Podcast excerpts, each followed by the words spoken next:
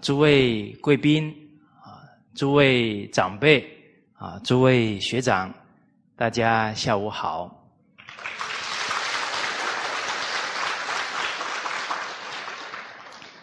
啊，今天非常欢迎啊，也非常高兴呢，这么多的朋友们呢，啊，一起呢，啊，从我们祖国大陆啊啊，从南京，从各地呀，啊，一起到了我们。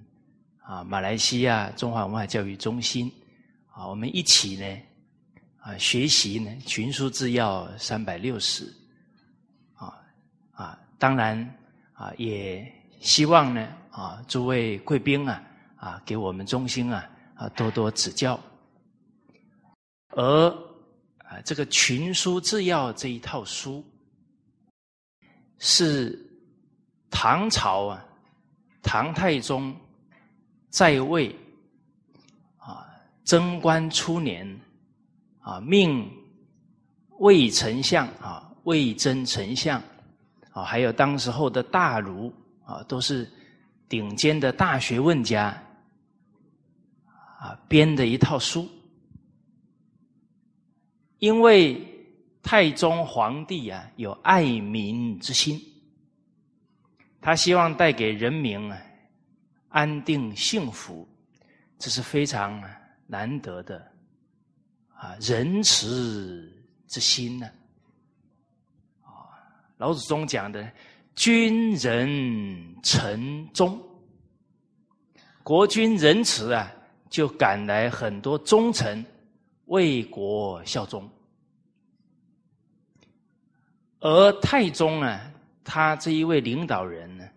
非常不容易的地方呢，他有自知之明，他很清楚自己缺什么。他十六岁啊，随父征战，啊，平定乱世，啊，隋朝末年呢，群雄割据，啊，所以陪着啊他的父亲呢，啊，平定了天下，啊，建立了唐朝。而后来呢，他登上帝位啊，只有二十七岁，十六岁就出来打仗了，读的书不多，啊，所以要治理天下呢，一定要截取啊，所有经典啊，以至于历代啊这些圣王的治国经验，啊，他赶紧啊命魏丞相啊，他们编的这一套呢《群书治要》。这个治呢，就是政治。我们只要是一个团体的领导者啊，其实就是在办政治啊。怎么把团队带好啊？怎么凝聚人心啊？怎么给团队好的未来啊？这个都是办政治了。啊，而这个要呢，就是最精要、最重要、最精华的，叫要。也就是说呢，从尧舜禹汤，从武帝到晋朝啊，这几千年的历史当中啊，啊，从经史子这三个部分呢，而这三个部分当中呢，有一万四千多部书啊，大家现在想象一下哈，有一万四千部经典放在你的面前。然后你把它挑出最精华的六十五部，好不好挑？一万四千多，都是都是经典哦。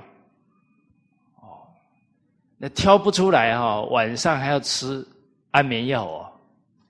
哇，很不容易呢。八万九千多卷呢，挑出来最后的五十卷。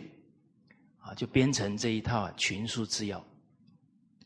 所以唐朝的贞观之治啊，在中国几千年历史当中呢，它算是数一数二的盛世。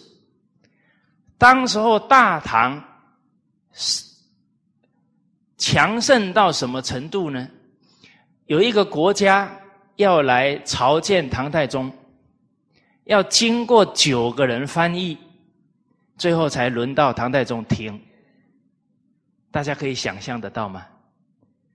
啊，他要一个过一个翻译，翻译，翻译，翻译，翻到最后才可以给唐太宗了解。然后唐太宗讲一句话呢，他要翻过去，翻过去，翻过去，再给他听。而当时候的日本、韩国、越南，都是整批留学生到大唐留学，所以当时候的文言文呢，是国际语言呢。大家有没有看过韩剧？他们在写书法，是不是都是用文言文？对呀，都是写这些文章啊。啊，大家看过商道、医道就知道了。所以当时候的强盛呢是结果，啊，原因呢还是太宗呢有治国的智慧，而他的智慧从哪里来的呢？就从这一套啊群书治要来的。唐代宗认真学习啊，可以创造一个。天下称颂的盛世啊，整个国际间呢称唐太宗叫天可汗，就是天下的共主。而现在事实上呢，企业都属于国际性企业了，啊，能不能成就一个啊国际的企业，那可能要学习唐太宗的雄才大略哦。哦，还有这些治国的智慧，啊，所以汇集起来这六十五部书呢，都是，而且是六十五部里面的精华哦，都是修身齐家治国平天下的精髓所在，啊，所以这一套书对个人的修身，对个人齐家啊，教育好下一代。啊，到治理好自己的企业团队，啊，以至于更有胸怀啊，让自己的企业落实群书之要，落实伦理道德，给整个国家有信心，用伦理道德可以让企业强盛。那。整个国家社会啊，都来学习伦理道德啊，这个是大功德一件呐！啊，现在整个社会家庭的问题在哪？缺乏伦理道德的教育。可是因为这几代人忽略了很多人的错误观念啊，这个是过时的东西，不能学了。可是假如我们的企业，能够落实伦理道德，非常成功，得到整个社会的认同，这个榜样一竖起来，就给整个社会信心呐，就达到呢利益国家叫治国啊，这个榜样做好了，世界各地的人来学习啊，叫平天下。所以大学当中讲啊，修身齐家治国平天下，是每一个人这一生能够达到的人生境界。只要我们在我们的本分当中把它做到好圆满，这个价值啊，一定影响家庭、影响社会、影响国家，甚至影响世界。好，我给大家举一个我们东北。啊，吉林松花江中学，他们从零七年开始啊，用《弟子规》教中学的孩子。啊，请问诸位长辈、诸位朋友，哪一个年龄的孩子最不好教啊？哦，你们都是行家，都知道他那个年龄特别不好带，而。学校当中啊，有一位老师啊，王琦老师，他一个人默默做修身、齐家，他的班级他好好带，结果他的班底坐有坐相，站有站相，成绩又特别好。校长每一次走过他们教室，这一个班的孩子怎么我走过去哈，没有一个人分心呐，没有一个人看我，上课这么专心啊！几次下来，校长觉得这个班不一样。我站在司令台上面一看，那一班站着就是那个整个气势啊，就是跟其他不一样，精神面貌都不一样。后来深入了解，原来这一个班学传统文化，学《弟子规》的校长就。在全校推展《弟子规》，让孩子学孝道。结果这个学校的成绩啊突飞猛进。有一年考试成绩出来啊，那个本来反对的老师啊，看到成绩之后讲了一句话，说：“孔子显灵了。”啊就就他自己都不相信学生的成绩可以好到这种程度。记得在零九年的时候，东北大庆办了一个教育界的传统文化的培训，去了一超过一万个老师、校长，其中吉林松花江中学啊，就派了好像三个还是四个老师去讲课。您看，对整个国家的帮助大不大？一个学校呢，还有海南、广东，坐好几天游览车啊，到松花江去给他们请教经验。啊，还有新疆啊，整个教育界好多地方都去给他们请教经验挖宝。而在零九年的十二月份，啊，我们。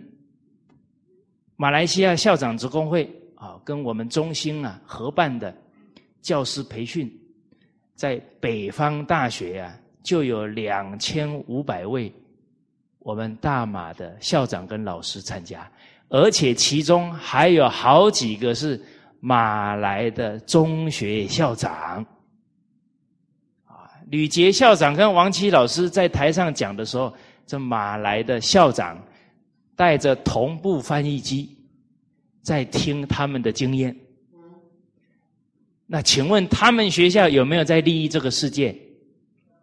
有，所以我们也了了解到老祖宗留给留给我们的经典，不是理论，是每一个人尽心尽力去学习、去落实，每一个人能契入的人生境界跟人生价值。所以我们看到贵公司啊，我们都非常高兴啊。像贵公司这样的企业啊，假如在我们祖国大陆有二十间企业啊，都做出最好的榜样，那整个传统文化就在祖国大地就复兴了。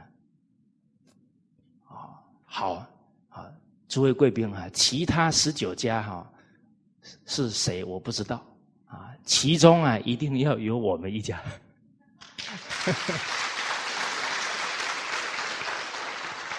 哦，我们祖国大陆流传一句话是真的，真实不虚的啊！榜样的力量啊，是无穷的。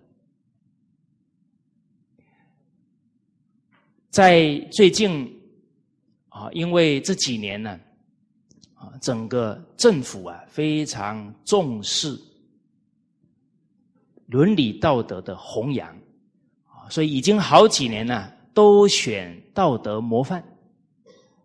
啊，今年选出了孝道的模范呢，啊，是孟佩杰女士，啊，她只有二十岁而已，啊，在大陆叫最美的女儿。哎，我在大马怎么比你们还清楚？啊，你们不知道吗？哎，还有最美的妈妈，哦，挺身而出啊，不顾生死，救了一个小孩从十楼掉下来啊！哇，那种见义勇为啊，那我们边看边流眼泪啊！哦，听到那个最美的女儿，哦，孟佩杰。四岁被他养母收养，八岁的时候，他的养母整个脊椎出问题啊，中整个身体瘫痪。一个八岁的女孩照顾一个瘫痪的妈妈，她的妈妈一百四十六斤，七十三公斤，她差不多四十公斤，就这样每天背他的母亲，然后每天帮他的母亲复健，让她不要恶化。啊，八岁开始做，啊，跑到爬上灶台去煮给母亲吃啊。因为身高太矮了，都不知道摔了多少次了，从来没有一次喊疼。我们想一想啊，这样的日子怎么过来了？有时候我们真的觉得不可思议呀。去买菜都不认识那些菜呀，慢慢记啊。买到呢，编一首歌啊，哦，把那每一个菜的形状记下来，然后编成一口一首歌啊。啊，这长的是蒜啊，长的是葱啊，圆的是蒜啊，疙疙瘩瘩是生姜，就编成一个绕口令的歌曲啊。大家从这里体会到什么？一个孝心的，能把一个人的潜力啊激发到什么程度，无法想象。所以现在这个时代一直强调创造力很重要。创造力从哪里来？孝心来啊，爱心来啊！他创造力不能从名闻利养来呀。他为了自己的利益，可以创造出那个杀人游戏呀！多少人的精神都被他给毁掉了，甚至于有人就这样真的去伤害到别人。犯下终身遗憾的事情，而这个孟佩杰后来考上啊山西临汾的师范大学，啊又带着妈妈去上大学，啊后来他的这个孝心被发现了啊孝行被发现了啊当地的医院啊免费帮他妈妈治疗。啊，本来都是没有办法起床的啊，现在可以坐轮椅了。啊，我们看了感动中国也颁给他，道德模范也颁给他，在场所有的官员、所有的大众，以至于年轻人，边看边流眼泪。人之初，性本善，所以一个榜样都有这样的力量。假如是一个团体做出来了，那给社会的。信心震撼就更大了，啊！其中助人为乐的榜样，啊，大家都很熟悉的，啊，郭明义先生呢，他是一个鞍钢的工人呢，他也没有很高的地位，他也没有很多的财富，但他有一份呢舍己为人的心，他有多少力量，他绝不保留，完全帮助人。现在。跟随他的精神呢，跟他一起帮助别人的组织超过五万人啊，所以善的力量很大。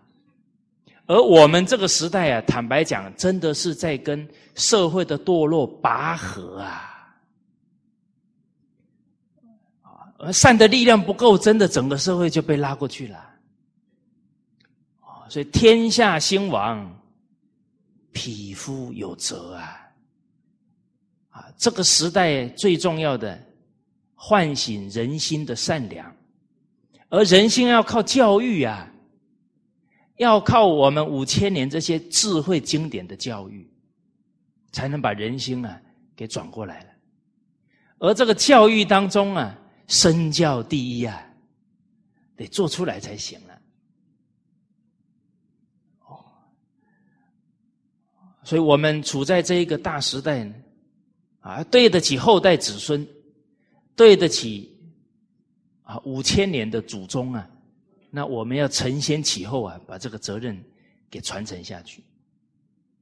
好，而刚好我们群书三百六啊讲到的贵德啊，这第三个大单元啊，德行是家道，是事业的大根大本。德行不稳固，事业发展的大，很可能呢，就是他堕落的一个机机缘了。哦，老子说：“祸福相倚呀。”在经济快速发展的地区，只要道德没有跟上，整个人心的堕落会非常快，很多不幸的家庭啊就要出现了，重利就轻易了，而离婚率就不断攀升上来了。那为了赚钱呢，忽略孩子的教育啊，青少年问题都出来了。所以，家庭是社会的细胞，家庭只要不安定，整个社会啊一定会状况百出。啊，所以家家齐而后国治啊，成立家庭的人呢，一定要有责任把自己的家庭照顾好，把下一代教育好，这是对家族，也是对整个社会国家的责任哦。啊，所以德行。是根本！假如没有德行，一有财富，一有地位了，那个诱惑一来啊，兵败如山倒。就像那个树木啊，你根不深，风一来啊，连根就拔起来了。现在有一个现象啊，很多自杀的人特别有钱。在很多地方啊，地位都很高，可是寻短见啊。当然，这个因素啊是复杂的，有的是因为做了犯法的事情，有的是因为长期呢做一些违背道德良知的事啊，最后自己精神呢受不了了，哦啊，反思很多家庭的事情啊，人生的事情呢，很懊悔啊。哎，最后寻短见的这个有，所以老祖宗讲的有德持有仁，有德行了，感召来志同道合的人哦。假如都是用钱来感召啊，那感召来的都是很爱钱的哦。啊，假如是重视我们。这一个事业对于人类的贡献，对于他人的帮忙，哦，每一个行业都是服务大众啊，啊，是认同这个利人的理念，哎，感召来的都是有爱心的人，啊，企业如是哦，家庭亦如是哦，啊，哎，年轻人到了适婚年龄要找对象了。有德持有人呐，德行要提升了，才能感感召同频率的人呐，啊，龙交龙，凤交凤啊，老鼠的儿子会打洞啊，哎，请问诸位长辈哈，你们的孩子到适婚年龄，你有没有跟他讲先学道德？有没有？有了哈，还是跟他说找漂亮一点的。哈，哦，找那个哦，你娶过来，你可以少努力二十年的，好不好？看事情不要看眼前。告诉大家哈，大小姐什么人叫大小姐？就是脾气比较大的小姐吧。她从小养尊处优了，父母都宠惯了，从小就有钱呐。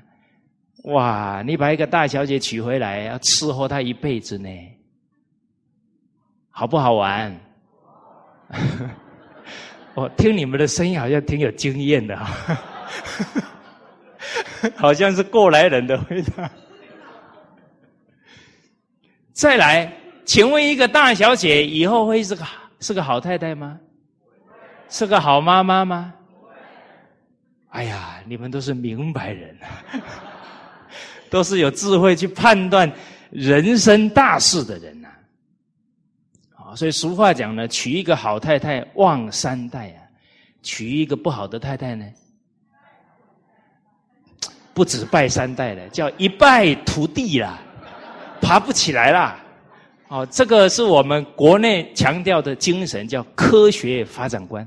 你要动态观察事物的变化，那个败下去就没有起来的机会了。哦，所以以前的人对这一些事情啊，他是很有智慧判断的。哦，俗话讲的，娶妻要看丈母娘。买牛要买尾巴长，这个都是宝贵的经验呢。农业社会人家积累这么好的经验呢，一看那个尾巴要长的牛，品质比较好。你要找找个太太的，你首先要看她的品质管制如何啊。哦，他他的妈妈怎怎么教育他的？那大家现在想一想，有没有人要找对象先去看那个人的妈妈的？有啦，哦，啊，国家民族将兴啊，必有真祥啊！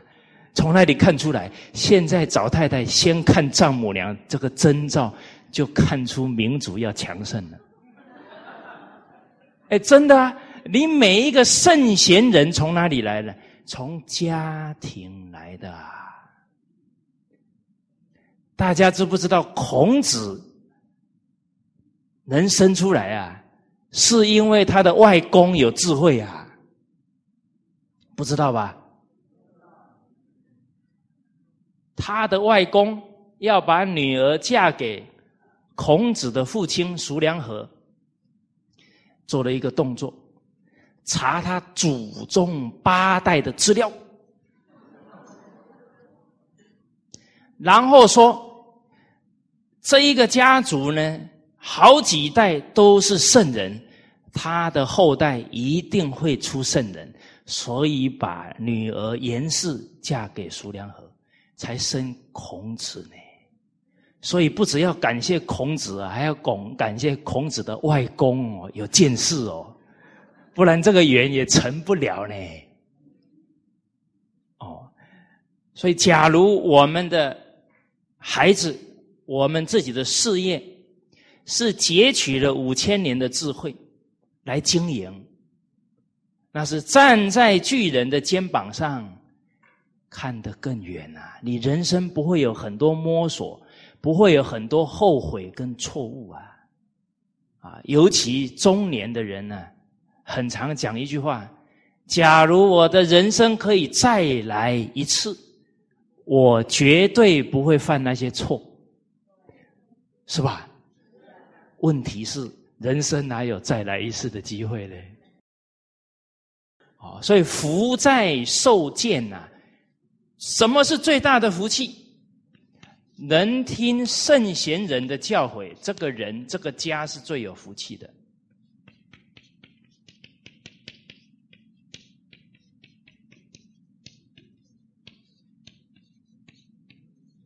大家看孔子为什么成为圣人？他对圣贤人的教诲啊，沉静的去学习，述而不作，信而好古。好，没有自己的创作，都是依循古圣先贤教诲去落实、领会出来。跟圣贤教诲的东西都完全相应，而且对古圣先贤啊没有丝毫的怀疑，信而好古。这个好就是啊，惜圣惜贤，希望跟他们一样的德行。哦，孔子哦，睡觉的时候会梦到做工呢。你们睡觉都梦到谁？有没有做噩梦？哇！你假如梦到你的祖先哦，那是你的孝心，你有那一份呢。我要把整个家族的家道兴旺起来，那祖宗到你梦中啊，指导你啊，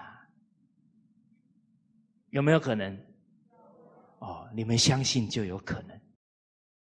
这个事情太多了，我给大家举一个大家都熟悉的例子，《三字经》当中说到：“窦燕山有一方，教五子名俱扬。”但大家不知道这是结果啊，原因是窦燕山本来做了很多不好的事情，结果他的祖先到梦中告诉他。孩子啊，你继续干下去，你连命都没了。你干了太多不义的事了，多行不义必自毙！难怪你现在这么大年纪了，连个儿子都没有，你是绝世啦，没有孩子的命了，你还不赶紧断恶修善、积功累德？哇，从梦里醒过来啊！感谢祖宗啊，把他敲醒了。从那一天开始，能够尽力多少善事，做多少善事，决定没有保留。啊，有一次好像捡了一包银子，还在那里等到那个遗失的人回来才还给人家。尤其还做了最重要的事情，建学校，教育当地广大的下一代，这个功德很大。因为教育好一个人，影响的可能是他的家庭跟他整个家族了。本来是已经到断子绝孙的命哦，经过他的积功累德，最后生了五个孩子，都是当时候的名臣，整个家道就完全扭转过来了。而且哦，他五福临门哦。长寿健康哦，子孙都善良哦，啊，又有财富哦，最后五福临门，第五福更重要，好死，叫考善终。哦，他要走的那一天，啊，把自己盥洗清洁了，然后跟所有的亲戚啊，在那里。一一道别，好啊！讲完话，眼睛一闭，啊，坐着就走了。这个功夫大家要不要学？哎，很重要嘞！大家注意看哦，现在一百个人离开这个世间哦，请问都在哪里？而且很多哦，都是不清醒呢。不是跟大家 say goodbye 之后走的呢，这么自在呢？很多都是弥留啦，都不省人事啦，被人家拿那个电击棒蹦蹦也不知道啦。哇！所以人哦，要经营好人生的福报。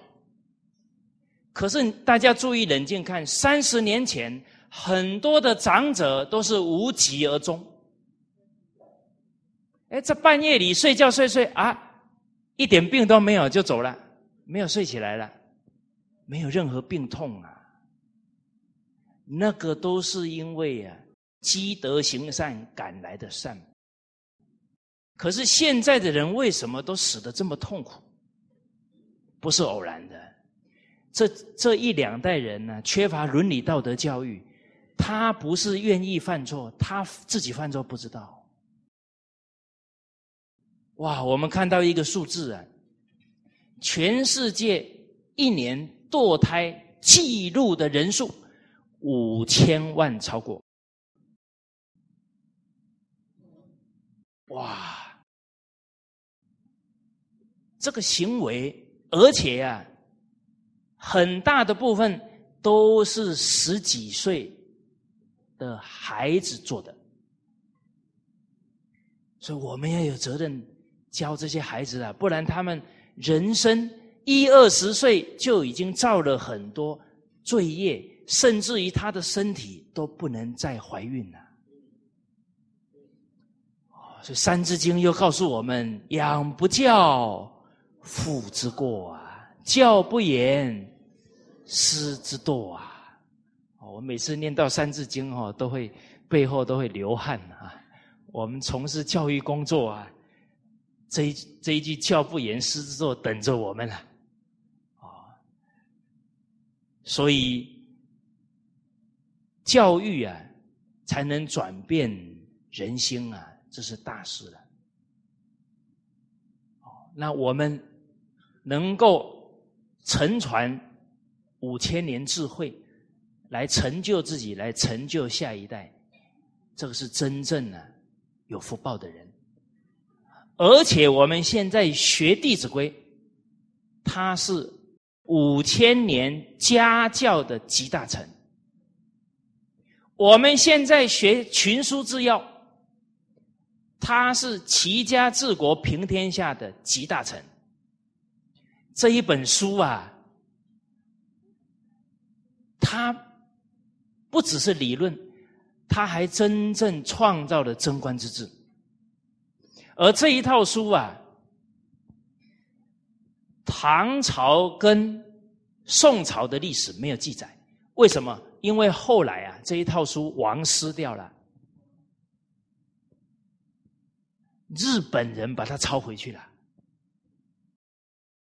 一千多年之后啊，日本人进贡给嘉庆皇帝要登基的时候进贡，才这一套书才失而复得啊。但是因为清朝末年之后啊，这个书就没有受到重视啊，啊，民国初年。军阀割据，又后来又对日抗战，这个书就都没有弘扬啊。刚好啊，去年啊，这书啊啊，我的师长呢印了一万册，开始啊在弘扬这一套书，所以大家是有。大福报的人哦，这一套书刚出来呢，还热着，你们有没有摸摸看？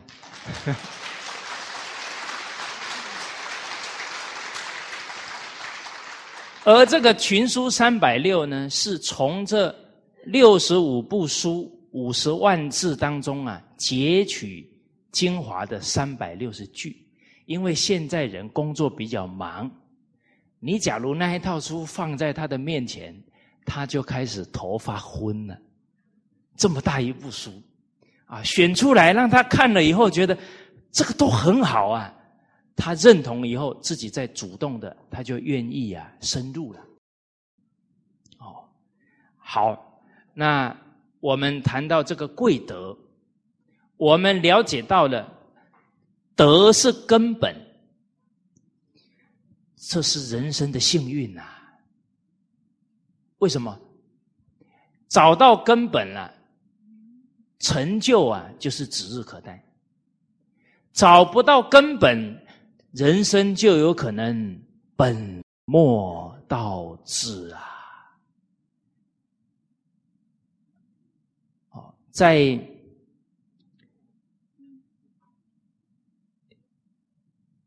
一个地方啊，有一个人呢，赚了很多钱。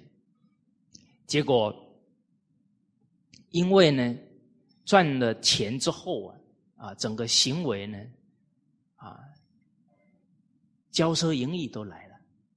后来妻离子散，虽然还是很有钱，啊，住的都是别墅。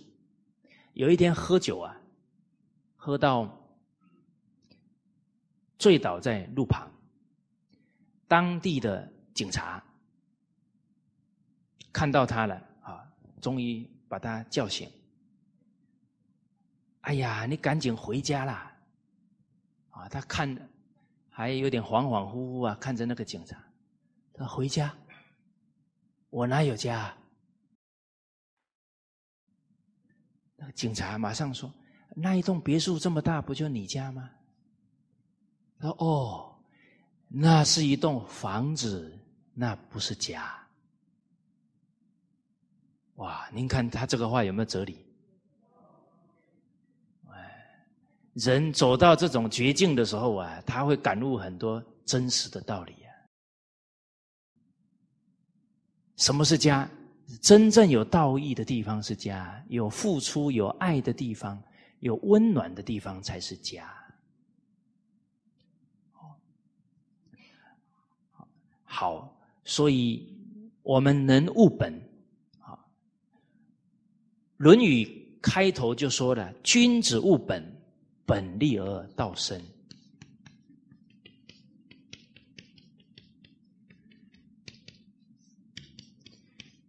把根本找到了，我们的这个道呢，学问是道，家道是道，事业之道也是道。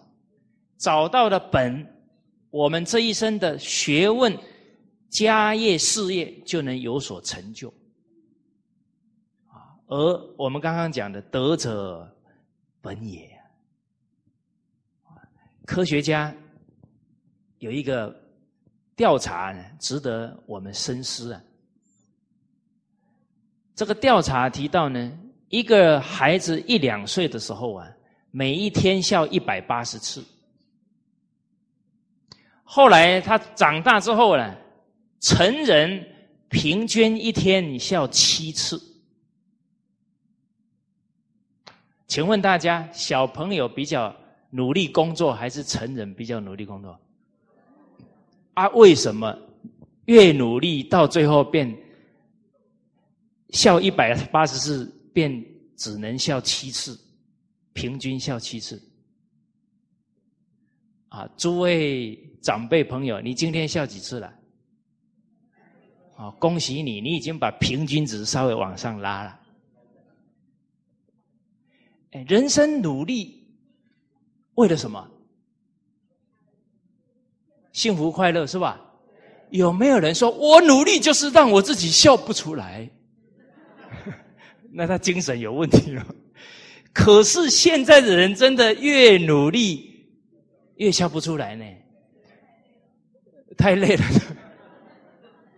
啊，那他得要了解到了，该是你的就是你的。不是你的强求不来，告诉大家累都累在哪里？累在心呐，累在这，在这里想一大堆的贪求烦恼啦。大家有没有去做义工的经验？哎，没有钱拿呢，做的啊很快乐呢，助人为乐呢，然后躺下去就睡着了呢。哇，觉得今天很充实。啊，对人很有帮助，对呀。所以，应不是说你钱越多，你就会幸福快乐呢。基本上呢，越有钱的人哦，烦恼越多啦。现在社会，你去调查看看，农夫只会想说：哈，我的收成能不能好一点呢？有钱的人还要想啊，买股票买哪一只啦？啊，哪一只股票掉下来哦，自己的心也跟着它掉下来。哦，还有烦恼啊！谁又要来给我借钱了？很多烦恼呢，都是因为钱太多啦。大家注意看一个字啊，老祖宗提醒我们呢，钱怎么写啊？不要留太多给子孙呐，最后都会像那个报纸一样哦，兄弟上法院争财产呐。老祖宗创制就把这个智慧提醒你了，这个金子哈，小心哦，会两把刀拿着抢哦。老祖宗连做钱的时候都提醒人，钱是拿来用的，拿来利益人的，钱就像水一样要流动啊，你不要变守财奴哦。那个钱怎么造？钱这里不是有个钱眼吗？提醒你别掉到这个钱眼去啦！老子说很有智慧的，包含以前的酒杯怎么设计的？那个酒杯上面有两根这个金属的东西呀，他喝的时候就你喝他的太大口，那那两只东西就插到你眼睛去了，要还喝还喝，眼睛就瞎了。都提醒我们，人要懂得节制，要有度啊，要有分寸呐，不要放纵啊。你看现在人，XO 拿起来咕咕咕咕咕，那不要命了，而且太糟蹋东西了，那么贵。他这样咕咕咕，我不知道可以印多少本《弟子规》嘞。哇，你看有福报，你也要会花。花钱要有智慧啊，赚钱靠努力，靠机会啦，花钱靠智慧啦。钱花的不好啊，糟蹋了福报啊。积不善之家，必有余殃啊！殃及子孙去了。所以人找到本啊，你会很欢喜啊。就像我们从事教育工作的人，我们很想把孩子教好啊，结果领的是政府公家的俸禄啊，你要把下一代教好啊。结果我看到呢。不是一代不如一代呢，一年不如一年。那每一年的孩子素质，你就看到他这样下去，这样下去，看不下去啊，那薪水领不下去啊。后来，听师长讲经了，知道教育最重要的，教他做人呐，教他明理呀，教他伦理道德啊。后来开始学伦理道德。看到《孝经》一句话，高兴到哦，在家里面跑好几圈，欢喜雀跃呀！终于找到本呐！不然我们做的都是徒劳无功的工作啊！你说现在多少老师多努力教书，那看到孩子继续堕落下去，他也很无奈。孔子在《孝经》当中啊，开宗明义就讲了：“夫孝，德之本也。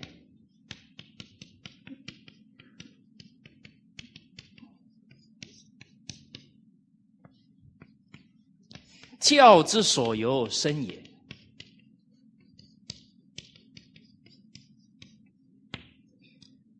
孝道是德行的大根大本。”教育就要从这里开始啊，这是本啊。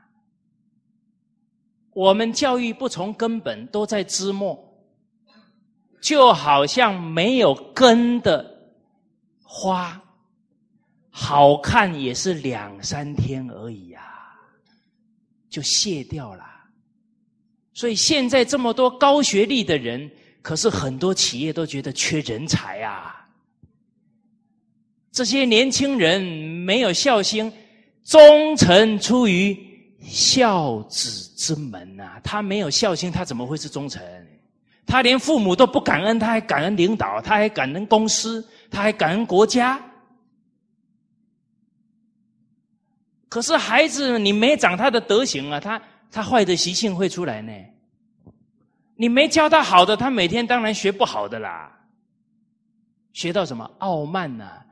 我博士毕业呢，我硕士毕业呢，他上面有一个光环，大家看到没有？我是硕士毕业呢，那种小事我不干，是吧？那他这么傲慢，他怎么学东西呀？而且真正的人才，他要从基层做起呀，他才是扎扎实实的能力上去啊。所以长了傲慢了。下一代没长善心，没长孝心，长傲慢，下一代怎么教？所以找到本了，心安啦，理得啦，开始教的踏实了。好，好像只有我心安呢，你你们的表情好像不是心安的样子。你们也可以心安了，这个没道理你知道了，这些经典你拿去教了，你的家就可以心安。再来，只要人能学经典，他年纪再大，他都能学得好。为什么？人之初，性本善，哪怕他现在是二三十岁都可以，他上了年龄都可以。我们曾经很多课程，几天上下来，那。六十几岁的老人，啊，拿着书到我们面前，我开始补课啦。有一个企业也是做的蛮成功的，一年开春呢，本来都是啊吃吃喝喝，那一天他们有一个新的思路，啊，希望啊能够融入一些。传统文化所以那一天就不是吃吃喝喝就没了。他几个最高领导啊，在那样的场合呢，啊，分享自己啊，感恩父母，然后当场给父母磕头感恩了，然后现场给父母洗脚。结果呢，刚开始的时候大家还有点不适应啊。结果他们做完以后啊，第二批人说要做了。结果到最后是抢着，怕自己做不到，因为人太多了，机会只有这样轮几个人而已，然后就抢着都要上去，哇！当场那个场面呢，所有的人都感动，都动容了，大家的那个孝心唤醒了，非常珍惜啊，能够报恩、感恩的这个机会。结果有一一对夫妻呀。突然就离开了。离开以后，隔天，同事就说了：“哎，后来啊，我们的董事长还上去讲话啊。后来啊，哪个同仁他们这些感悟很好，你怎么提早走啊？很可惜呀。”他们夫妻讲啊：“我们坐不住了，我把我父亲啊送到养老院了。”所以当下呢，夫妻两个就赶紧去把父亲接回家，而且啊，他这个太太呢，常常跟婆婆吵架，都嫌弃婆婆，而且她婆婆还帮她带小孩，就嫌这个做不好那做不好，常常跟婆婆吵，结果把老人带回来了，他们就。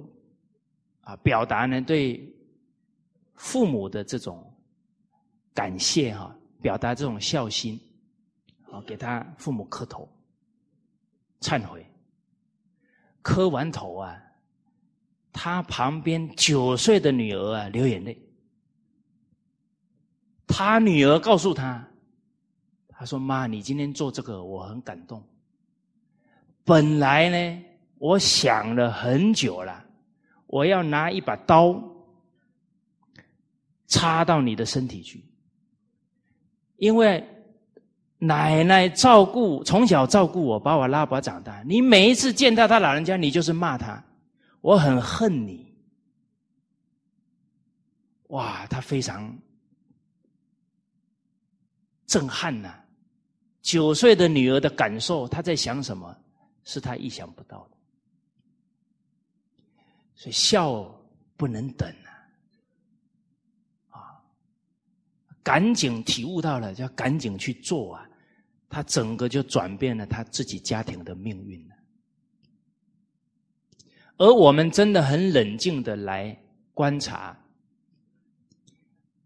三十年前的人跟三十年后的人差别在哪里？三十年前的人都懂得孝顺哦，五十年前的人读书不用父母担心哦，他自己去读哦。有时候父母告诉他们去睡觉了，太晚了，他们真的去睡觉啊，孝顺啊，不忤逆父母啊。父母这么讲了，就去躺着，等父母睡着了，又爬起来读书呢，有没有？我爸爸他们就是这样的，这个故事是我三叔给我讲的。我三叔是博士啊，在一个贫穷的渔村，能够养出啊大学生、博士生的孩子，凭的就是因为他的我爷爷的孩子心中都有一份孝道啊。我三叔说他在田里面帮忙耕作啊，有时候。还腰很酸呐，抬起头来看着那个马路啊，就在那里想啊，要赶紧让父母过上好的日子啊。孝心、责任心变成了他一生源源不绝的动力呀。读书不用人家担心，事业不用人家担心，结婚、成立家庭、教育孩子不用老人家操心啊。教出好孩子，让老人可以颐养晚年呐，可以含饴弄孙呐。我自己的感受，我的爷爷奶奶没有为我父亲事业跟家庭操过心，因为我从小就跟爷爷奶奶住在一起。孩子其实很敏锐的，父母的想法、感受跟爷爷奶奶的感受都知道。我们要从根本啊，成就一个人的人生啊，他的人格，他的责任心啊，我们不能从枝末啊。什么是枝末？学历、分数。有一个七十几岁的老师啊，他教了一辈子书啊，他很感慨，他有一个朋友。是一个金融界的主管，金融界主管学历一定不差的，有两个孩子，一个男的，一个女的，男的成绩比较好，女的成绩比较差。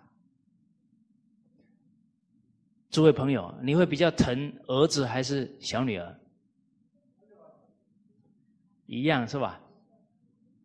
好，一样叫标准答案。真正遇上了，真的是照标准答案做吗？哦，我们这个升学主义上来的哦，考试卷都写标准答案，真正遇到事情哦，该怎么干还怎么干。哎，这样的现象是教育失败呢，言行不一致啦，人格都有问题啦。所以我看到那个网络当中写的东西哦，毛骨悚然。大学生写了两句话。考试不作弊，明年当学弟。另外一句，宁可没人格，不可不及格。大家注意听哦，这一句话告诉我们什么？我们的下一代现在是把人格跟分数放在一个天平上，分数比人格还重很多。你敢把这个家、把这个国交给他们吗？在交给他们以前，先补课。可是我们的孩子很可爱啊，是我们对不起他们啊。我在零四年啊，零五年初到零五年底呢，我在北京差不多一年的时间。啊，我曾经在地质大学兼过一个学期的传统文化课。我记得我第一次到地质大学去讲了九个小时啊！地质大学是我们温总理的母校啊，八九百个学生听课啊，跟大家讲一点都不夸张。那个刚好在字跟字之间、句子跟句子之间那个停顿的时候，那一根针掉下来都可以听得到。他们多专注啊！他们觉得这个东西很重要，他很需要，没有人教他。所以有一个地质大学的老师看到我很感叹呀，就跟我讲，说讲伦理道德、讲传统文化的人要越来越多，尤其要企业家出来讲。为什么？因为现在企业家等于成功人士，我们这些穷出身还不等于成功人士。对呀，现在是商业王国啊，他能在这个企业当中做成功，一般社会大众佩服他，家长也会觉得。哎呦，他这么成功，以后我的儿子出去有出息啊，是吧？哎，你们是成功人士呢，成功人士的背后是责任呢。结果地质大学有一次邀请一个企业界的人，钱赚的很多，告诉大家哦，有钱不等于成功人士哦。啊，这个判断我们要有。他上去啊。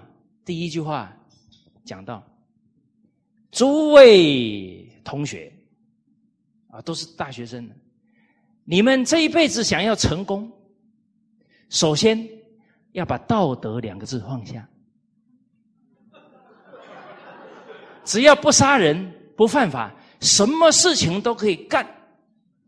哇，那个女老师啊，在底下不不知所措啊！这个还能跟让他继续讲吗？可是他这一段话讲完，底下响起一片热烈的掌声。你看恐不恐怖？孩子是一张白纸啊，他一听了，有的就吸收进去了，甚至于可能他成长过程就看到这些非法的行为啊，哇！十万火急呀！诸位同胞们，啊，Lady and Gentlemen，啊，对不起啊，在大马有时候要讲几句 English conversation。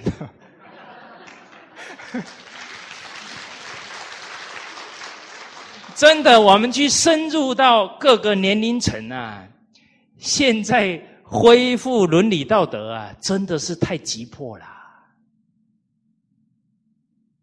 哦，有一个校长。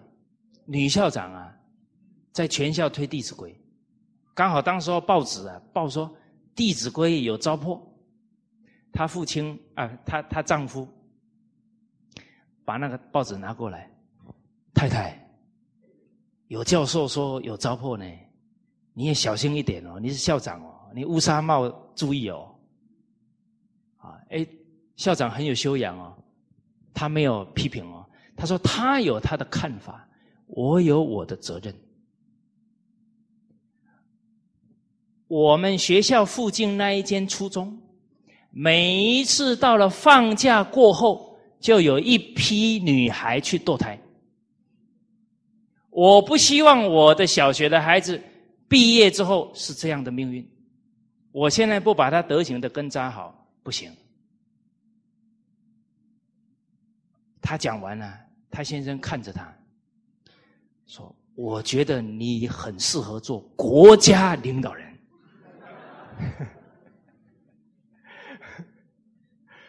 哦，真的啊，民族也好，国家也好，这个整个伦理道德复兴啊，到了这个最关键的节骨眼上了。啊，当然我们也非常欣喜啊！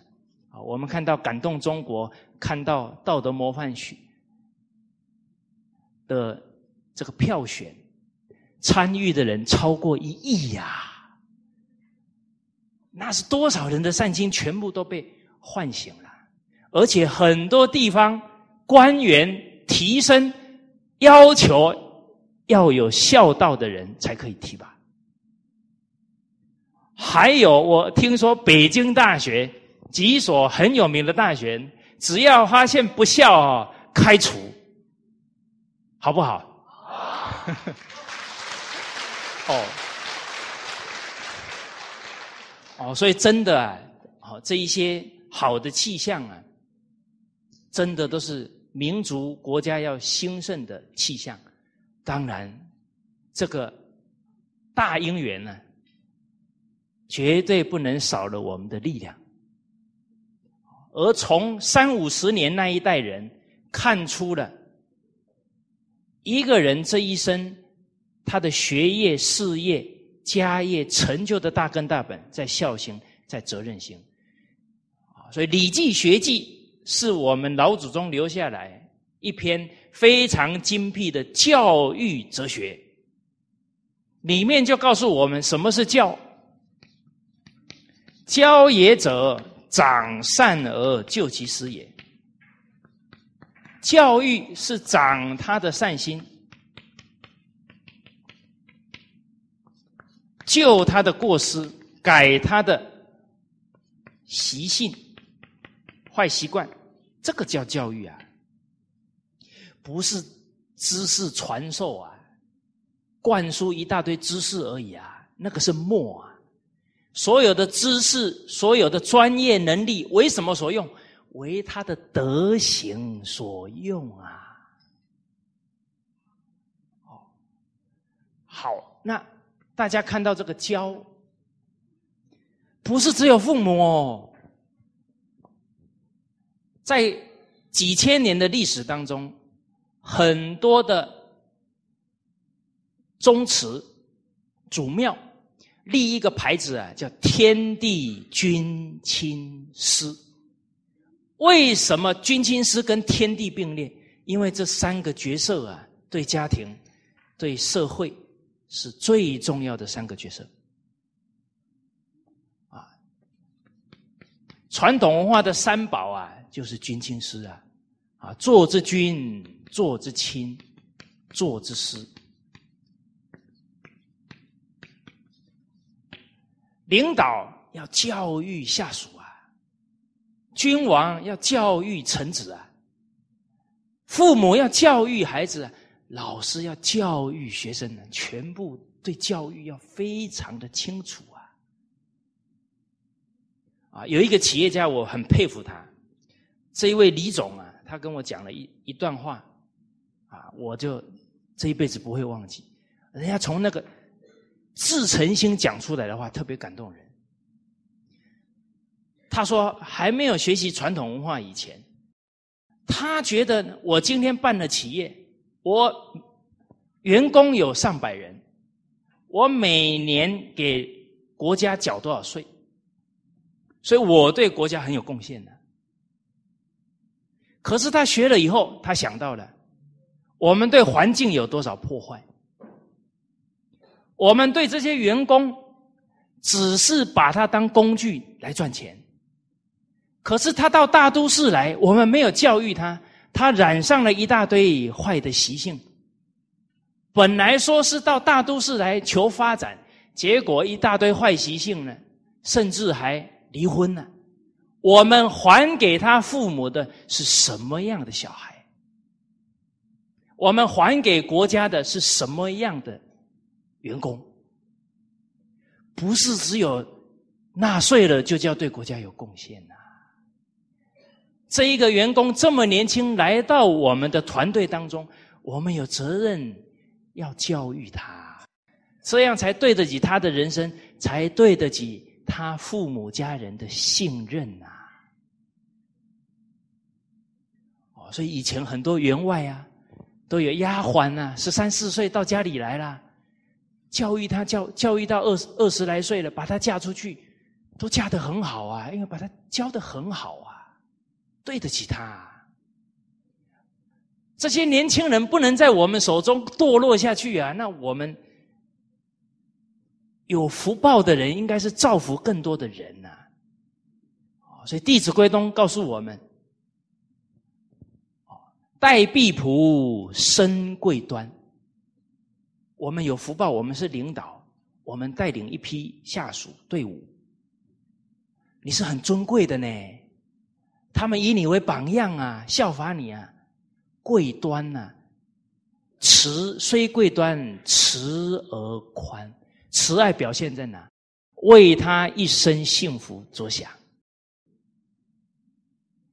啊，有一个单位啊，政府单位的领导。他还没到这个单位的时候啊，这个单位的离婚率非常非常高。后来他来了以后，都给他们讲经典，而且他们夫妻特别恩爱，他的太太还常常煮一些好吃的来给员工吃。从他来了之后，他们单位没有再有一对夫妻离婚。他有没有积阴德啊？哎，本来要离婚的人，他教化提醒什么？长哇，擦掉了 啊！好，长善，对呀，每一个人有本善呐，可以启发的啦。哎，好哦，所以《诗经》里面啊，有一句赞叹的话：“君子如子啊。”君子好像老百姓的幸福福祉啊！因为有这样的君子出现呢，灾祸啊就差不多能解决了。他到了这个单位去当主管了，这些家庭就安定下来，不会乱了。他假如是。去当一个镇的镇长，一个县的县长，从那个地方开始做，哇！你看，为官一任，造福一方啊！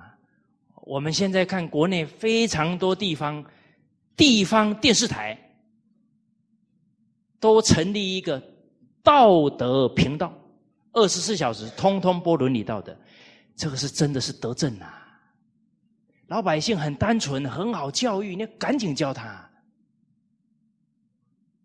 而这个功劳啊，其中有一个最大的功劳呢，是山东电视台《天下父母》栏目，他们做的很好啊，唤醒了无数人的孝心啊！中央领导李长春先生呢，特别下一个文，让全国的省市县，通通都要有道德频道。大家看呢，那这个天下父母栏目的功德有多大？真的哦，齐家哦，尽本分哦，最后会发光发热啊，影响到整个社会风气哦。所以大家不要小看自己的家庭啊，可以给有缘的亲戚朋友做榜样哦。自己的企业可以给所有有缘的大众做榜样哦。好，而。军亲师都有教育的责任，而今天我们当领导也好，当父母也好，当老师也好，会觉得啊，员工不好带，孩子不好教，学生不听话，有没有这个现象？好，那怎么办？总要。面对哦，总要改善哦，因因为事情它是动态的哦，不改善只会什么恶化啊。老祖宗留给我们一句话：各相则天翻地覆啊，各自则天清地宁啊。行有不得。哎呦，你们果然有水平，我有点流汗了。好，我们反思到的，我们真的这军亲师的精神做到了吗？不管我们是军也好，亲也好，师也好，一定要把这三个角色、三个精神做到。第一个是君，以身作则。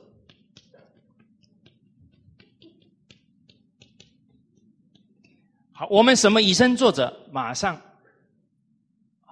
老祖宗特别重视八德：孝、悌、忠、信、礼、义、廉耻。我有没有给下属、给孩子、给学生当榜样？有一个调查显示啊，小朋友反映他们对父母最失望的地方。就是父母讲话不算话，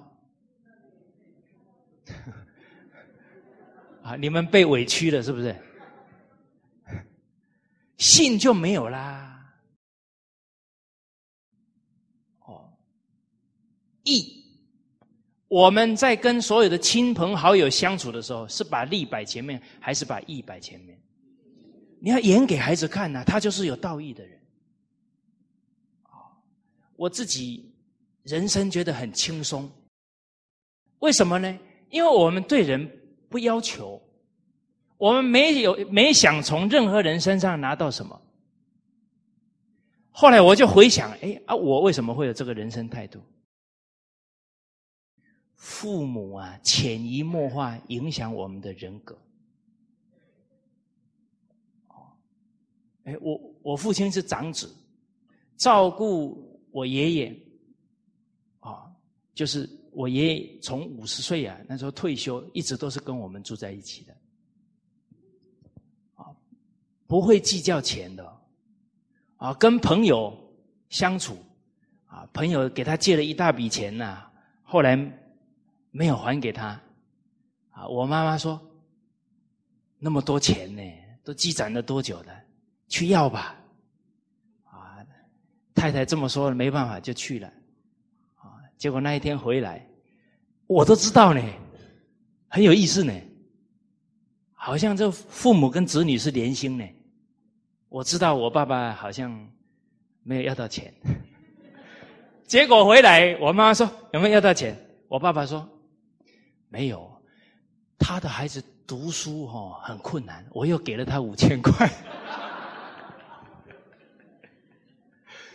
后来啊，我爸爸这个朋友啊，他再怎么困难哦，他每一年一定要拿一点钱还给我爸，他心里才啊安呢。哎，人其实不要怕吃亏啊。哦，所以后来他每每一年大年初一就到我们家巷口，他不好意思进来。后来我爸爸说：“啊，不要了，不要还了，不用了，不要还。人欠你，天会还你啦。”哦，这种义的人生态度，你的孩子有了，他是有福报的人。量大福大，人心量越大，越有道义，他的福气越大。你特别会争啊，特别会计较哦，小鼻子小眼睛啊，青出于蓝胜于蓝呐！你的孩子比你还会算呐，人算不如天算呐。诸子之家格言里面讲的“轮船乖喘，利剑消亡”，太太那个角色就是把整个家族。凝聚起来，因为女人柔和啊，啊，男人那个面子拉不下来，你女人一柔和啊，去做做疏通工作了，就化掉了。结果反而刻薄，跟所有的这些亲戚都很苛刻，啊，刻薄成家，礼无久享，那个福报留不住的，那孩子也会。跟着一起呀，这样处事待人就麻烦了。所以这些教诲啊，都很珍贵呀。哦，好，廉廉洁哦，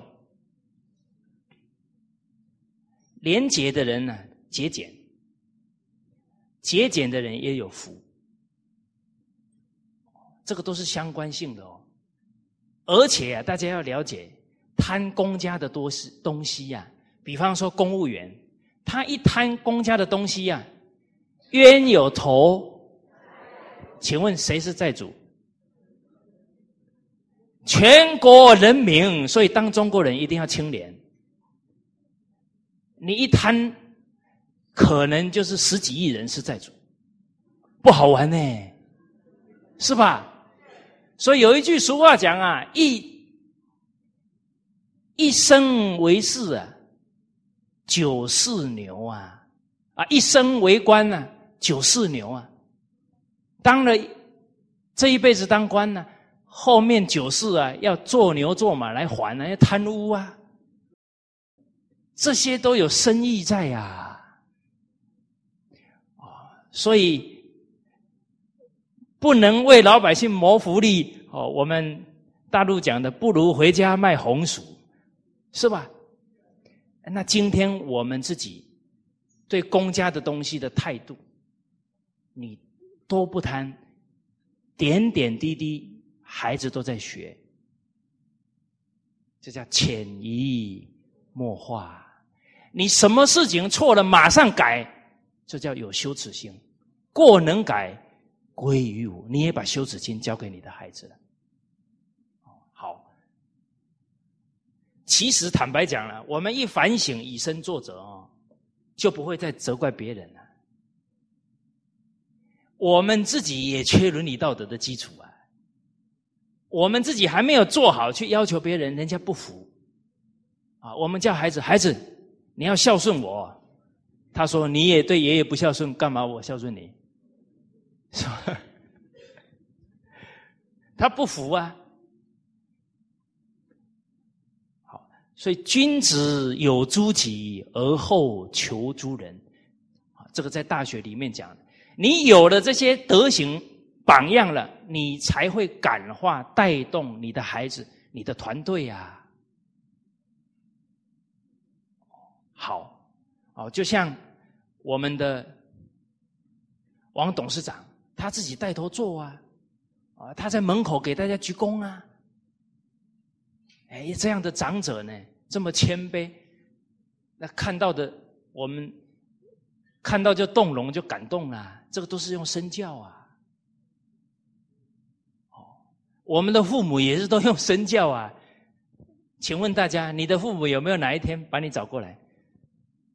女儿啊，今天爸爸要教你一堂非常重要的课，叫节俭。你好好做好，开始讲了，有没有？啊，你怎么会？有没有跟你讲？你怎么会？无形当中就在学了吗？但是注意哦，随时在学哦。我们做的是对的还是错的？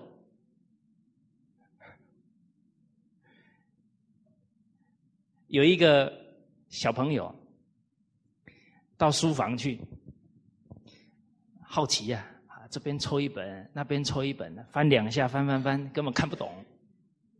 他妈妈一走进来，动火气了，翻什么翻？又看不懂。哦，又妈妈又得收拾，把它摆回去啊！告诉大家，没有教育敏感度啦，会教吗？硕士毕业也没用啦。第一，骂人就不是教育啦，是不是？要教育孩子哦，就不要发脾气，发脾气了，先冷静以后再教，不然孩子只记得我妈好凶哦。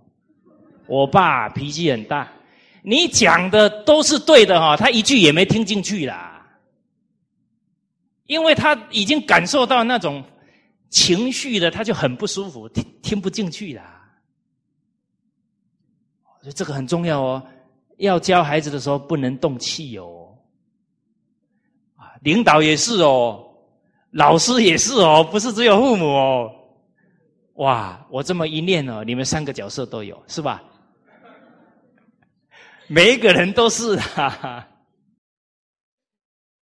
再来，那个孩子自己拿在那里乱了，你还帮他摆回去干什么？你不会教他做啊？不是教他的时候了，没有教。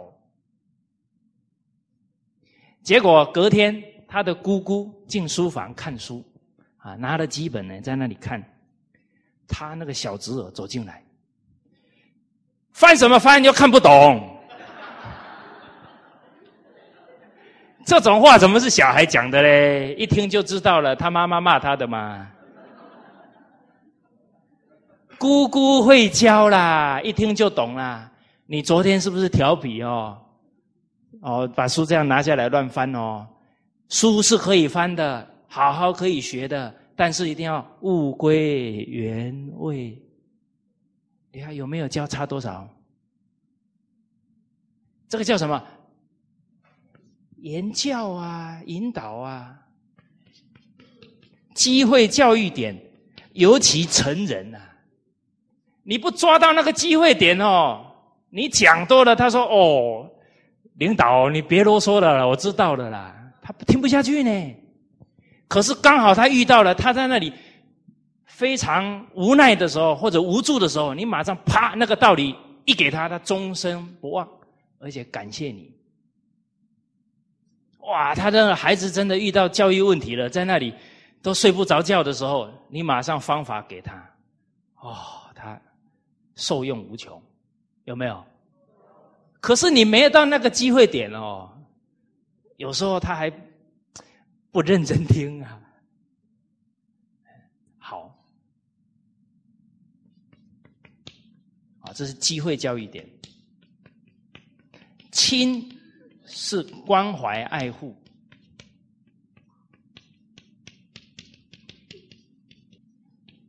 这个亲体恤被指，而且是什么不离不弃，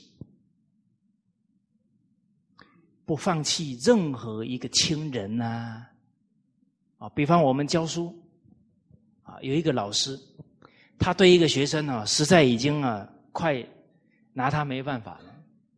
就在那个念头上啊，就觉得要放弃这个孩子。突然，另一个念头进来了。那个念头问他：“假如这个是你儿子，你会放弃他吗？”哇，这个念头一起来啊，他马上那个厌恶这个孩子的念头就没有了。啊，提起的是一个母亲的心去对待这个孩子，后来就转过来了。所以有时候啊，处理人事问题到最困难的时候，往往都是山穷水尽疑无路，柳暗花明又一村。怎么柳暗花明？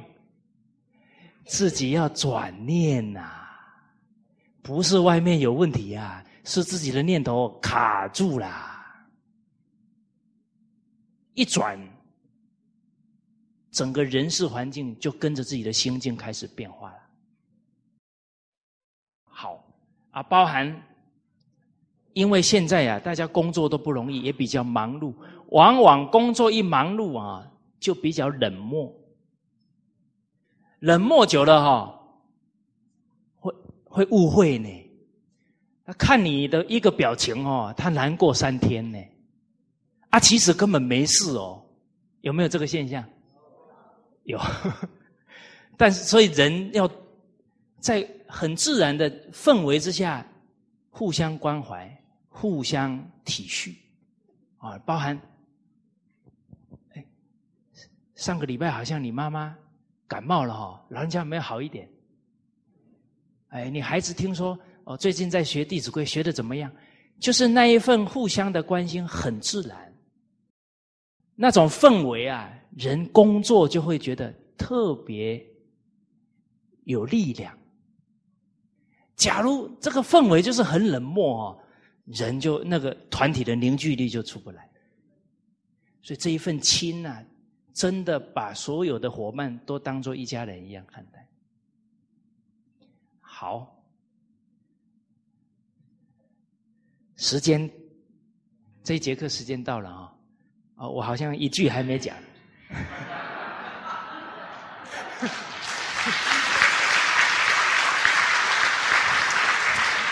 讲了很多句了啦哈！大家要用那个意识去领会哈，跟这个都相应。我念一句。给大家听，你们就会觉得确实是这样，这些理是相通的。哦，不要你们回大陆去，不要说我一句都没给大家讲哦。大家念这一句，你看看一百一十五句，融入之责。我们这一生是幸福、光荣、有价值，还是没有价值？还是受到侮辱的？还是非常？堕落的，不管是荣还是入，责任在哪里？责任在乎自己啊，在自己手上啊，而不在乎人，而不是别人决定的。啊这个道理了解的人，绝不怨天，绝不尤人，因为他知道的命运掌握在他的手上。最后呢，让大家思考一个问题：老祖宗的教诲太好了。文化是全世界的宝藏，古文明传下来，现在只剩中国。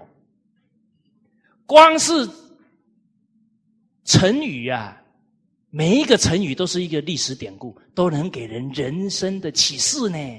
我这一次去印尼哦，真的觉得当中华民族的儿女啊，大福报啊，不简单呐。我讲一个知足常乐啊。因为他们已经断了三十几年，听不懂华文，要人翻译成印尼文。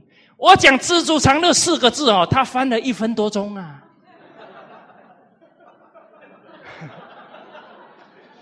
我讲一个“鸡犬不宁”，他翻不出来啊。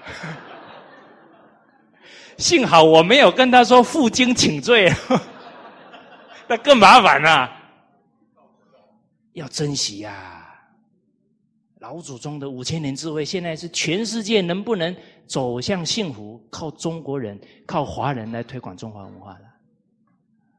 而你看我们的成语，就一个字开头的成语，就把这个真相告诉我们：一个人一生的吉凶祸福、荣辱，都是自己决定的。自求多福、自立自强，还是自甘堕落，还是自讨苦吃，还是自掘坟墓？成语不就告诉你了吗？好，谢谢大家。